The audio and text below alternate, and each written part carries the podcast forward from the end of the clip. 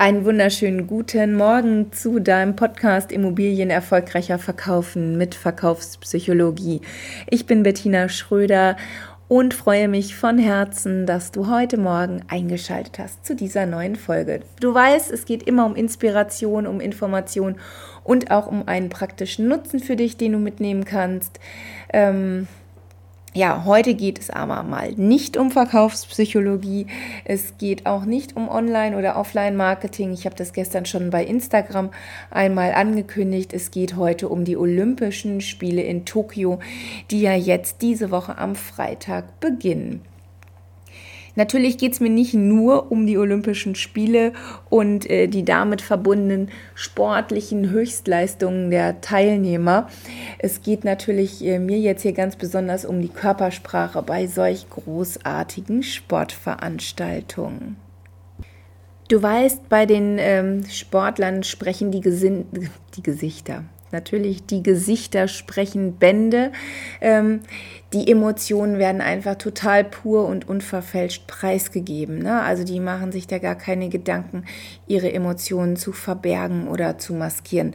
Das ist echt für uns eine ganz große Chance, die puren Emotionen hier zu sehen ja, stell dir einfach mal vor, Freude über einen Sieg oder die Trauer über die Niederlage, das steht den Athleten wirklich bildlich ins Gesicht geschrieben. Und was so total spannend ist bei, bei äh, diesen Sportveranstaltungen, wo wirklich Teilnehmer der, aus der ganzen Welt angereist kommen, ähm, die Emotionen sehen tatsächlich immer gleich aus. Das ist so spannend. Ähm, egal aus welchem Teil der Erde kommen, Stolz, wird immer gleich präsentiert. Freude äh, hat einen prototypischen Gesichtsausdruck, der eben auch weltweit kulturübergreifend gleich ist.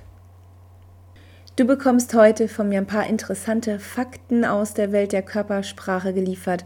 Und zwar fangen wir gleich auch mit Punkt 1 an. Und zwar geht es hier um eine ganz spannende Studie, die Dr. David Matsumoto durchgeführt hat. David Matsumoto ist einer der weltweit führenden Wissenschaftler im Bereich der Körpersprache aus Kalifornien in den USA. Was ihn noch so spannend macht, wo ich jetzt den Bogen auch äh, zu den Olympischen Spielen wieder schlagen kann, ist, dass er auch Coach des Olympischen Judo-Teams ist und auch für die International Judo Federation tätig war. Ähm, das ist insofern ganz spannend, weil eben seine Studie, die er durchgeführt hat, ähm, hat er damals 2004 in Athen bei den Paralympics äh, durchgeführt.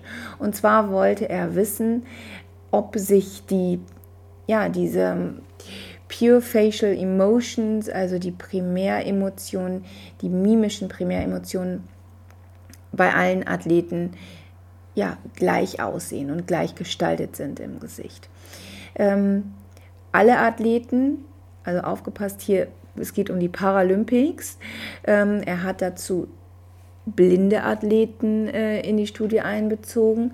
Er hat da ähm, blinde Athleten einbezogen, einmal die von Geburt aus blind waren und eben auch Menschen, die erblindet sind und parallel dazu auch sehende Athleten.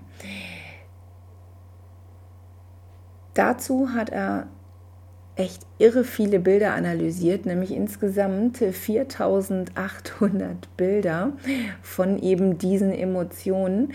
Und zwar äh, waren das Bilder von Athleten aus 23 Ländern. Ja, Wahnsinn, ne? Das ist echt ganz besonders. Ähm, und in dieser Studie konnte er Folgendes herausfinden. Und zwar, die Emotionen werden exakt, aber wirklich exakt genauso gezeigt, egal ob du blind bist, ob du siehst, ob du von Geburt an blind bist oder eben auch erblindet bist. Also es ist nichts Angelerntes. Die Emotionen, die wir zeigen, kommen aus uns. Ja, aus uns, aus unseren Genen, aus, unseren, aus unserem Blut einfach heraus. Das ist uns alles mit in die Wiege gelegt worden, kann man so sagen. Ja, Dr. Matsumoto verglich dann auch noch die Bilder der Top-Konkurrenten 2004 und dabei stellte er fest, dass fast alle Gewinner äh, das sogenannte Duchenne-Lächeln zeigten. Das Duchenne-Lächeln, das ist ein ganz ehrliches und aufrichtiges Lächeln. Das erkennst du daran, äh, dass der, ja, man kann sagen, dass der Muskel der Freude, ähm, der Zygomaticus major, also unser großer Jochbeinmuskel, ähm, dass der praktisch, ja, dass der die Haut so ein bisschen nach oben schiebt. Also zum einen ähm, gehen die Mundwinkel hoch. Ne? Wenn der Zygomaticus major in Aktion ist, dann gehen die Mundwinkel nach oben und gleichzeitig entstehen dann auch noch in Kombination mit dem Augenringmuskel diese kleinen Krähenfüßchen ne? und die Augen ähm, Liddeckfalt, also die Augendeckfalte, die senkt sich dann ein kleines bisschen ab. Daran erkennst du echte Freude. Was ich äh, immer sage, ist, dass ich von diesem Wort Krähenfüßchen halt überhaupt nichts halte. Ich finde Krähenfüßchen, Krähenfüße haben nichts mit einem schönen Lächeln zu tun. Bei mir heißt es Krabbenfüßchen. Also das äh, aufrichtige Lächeln erkennst du daran, dass die Mundwinkel hochgehen äh, und äh, sich dann um die Augen herum eben in Kombination von großem Jochbeinmuskel und den Augenringmuskeln, äh, dass sich da kleine Krabbenfüßchen rund um die Augen bilden. Ja, ähm, Punkt 3 sind wir jetzt schon. Ähm, da hat David Matsumoto natürlich auch noch was Spannendes festgestellt. Also du merkst hier gerade schon, es geht nur um die Studien, die David Matsumoto damals 2004 bei den Paralympics äh, durchgeführt hat. Äh, bei dem ganzen Anschauungsmaterial macht es da natürlich auch Sinn, wenn er da in verschiedenen Richtungen forschend unterwegs ist. So, jetzt geht es hier bei Punkt 3.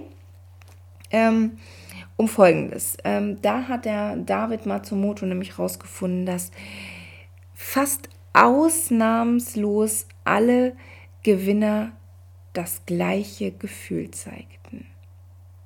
Also nicht nur Freude, sondern sie zeigten auch Triumph ja, Triumph, das ist deshalb so interessant und äh, so interessant und so spannend, weil Triumph nicht zu den Primäremotionen erzählt. Ähm, nicht zu den Primäremotionen zählt. So, die ähm, Primäremotion wäre jetzt hier Stolz. Und äh, er hat halt die Bilder und Videos immer und immer wieder analysiert und ihn hat immer was dabei gestört. Es war immer eine Kleinigkeit, die ihn da wirklich störte, weil die Bilder und die Videos eben von den klassischen Merkmalen von Stolz abwichen. Ähm, bei Stolz, da sehen wir eher so ein selbstzufriedenes Lächeln. Ne? Also der Kopf wird so ein bisschen in den Nacken gelegt, dadurch geht das Kinn ein Stückchen höher. Und äh, bei Triumph, da kommt noch was hinzu.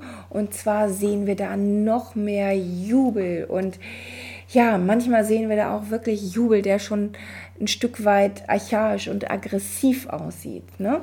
Ähm, Vielleicht kennst du dieses Beispiel äh, noch aus dem Tennis, äh, die sogenannte Bäckerfaust. Ne? Also wenn Becker sein Match gewonnen hat, dann hat er das auch gleich immer, immer mit dieser Bäckerfaust äh, gezeigt. Kannst dir ja mal googeln, da wirst du sicherlich ganz viele Bilder zu finden. Bei unserem vierten Punkt, da geht es um hochstressige Situationen, hochemotionale Situationen. Das bezieht sich natürlich nicht nur auf die Athleten, sondern auch auf uns ganz normale Menschen im Alltag. Ja, da geht es um das sogenannte Face Cover das Bedecken des Gesichtes. Warum machen wir das? Warum bedecken wir in solchen stressigen Situationen unser Gesicht. Ja, manche glauben, dass es einfach nur ein Teil ist der sozialen Kommunikation und andere, wie auch Dr. Da David Matsumoto, der glaubt eher daran, ähm, dass dieses Face Cover eine wirklich unmittelbare Reaktion ist, die die meisten Menschen nicht kontrollieren können. Ja, da wirst du sicherlich das ein oder andere Face-Cover äh, nicht nur bei den Athleten sehen, sondern vielleicht sogar auch bei den Trainern. Und ähm, guck doch mal, ob du dein Gesicht nicht auch in irgendwelchen Situationen verhüllst, verdeckst. Ne? Also das kann sein, dass du dich wie eine Schildkröte in deinen Ausschnitt zurückziehst, also in den Kragen deines Pullovers oder dass du dir die Hand vors Gesicht hältst oder den Arm. Ja, schau da mal nach. Ne? Das äh, sieht man tatsächlich bei den Trainern, Coaches, Beratern und natürlich auch bei den Athleten. Aber auch, ja, zum Beispiel auch bei kleinen Kindern ne, kommt das ganz oft vor. Da siehst du das auch. Ne, dieses sogenannte Face Cover. So, jetzt fassen wir nochmal alles zusammen, diese vier Punkte, die wir hier gerade rausgefunden haben. Und zwar fangen wir mit Punkt 1 an dabei. Da wurde herausgefunden von David äh, Matsumoto, dass äh, die emotional ausgelösten Mimiken einfach nicht erlernt sind und weltweit kulturübergreifend gleich sind. Dann haben wir Punkt 2, das Duchenne-Lächeln, das ehrlich, äh, die ehrlich erlebte Freude, die sich als ein ehrliches Lächeln im Gesicht widerspiegelt. Punkt 3, das war der Triumph den die Athleten erleben werden und damals 2004 in den Studien von David Matsumoto schon erlebt haben. Ja, Triumph werden wir jetzt natürlich auch öfter mal wieder sehen und ja, schau da auch noch mal drauf, wie oh, wie, ich will mal sagen, wie kraftvoll diese Emotion ist. Und dann haben wir noch das Face Cover, wenn wir versuchen, eine Emotion zu verdecken. Schau dir das gerne nochmal an und ähm, ja, ich freue mich, wenn du mir dazu auch ein paar Dinge mal schreibst, die dich da vielleicht ganz doll bewegt haben bei den Olympischen Spielen oder in welchen Situationen du diese Emotionen hier wahrgenommen hast. Ich hoffe, dass ich dir wieder ein bisschen was mitgeben konnte und äh, würde mich natürlich freuen, wenn du diesen Podcast likest und auch in der nächsten Folge wieder dabei bist. Also bis dahin wünsche ich dir alles Gute, viel Spaß bei den Olympischen Spielen.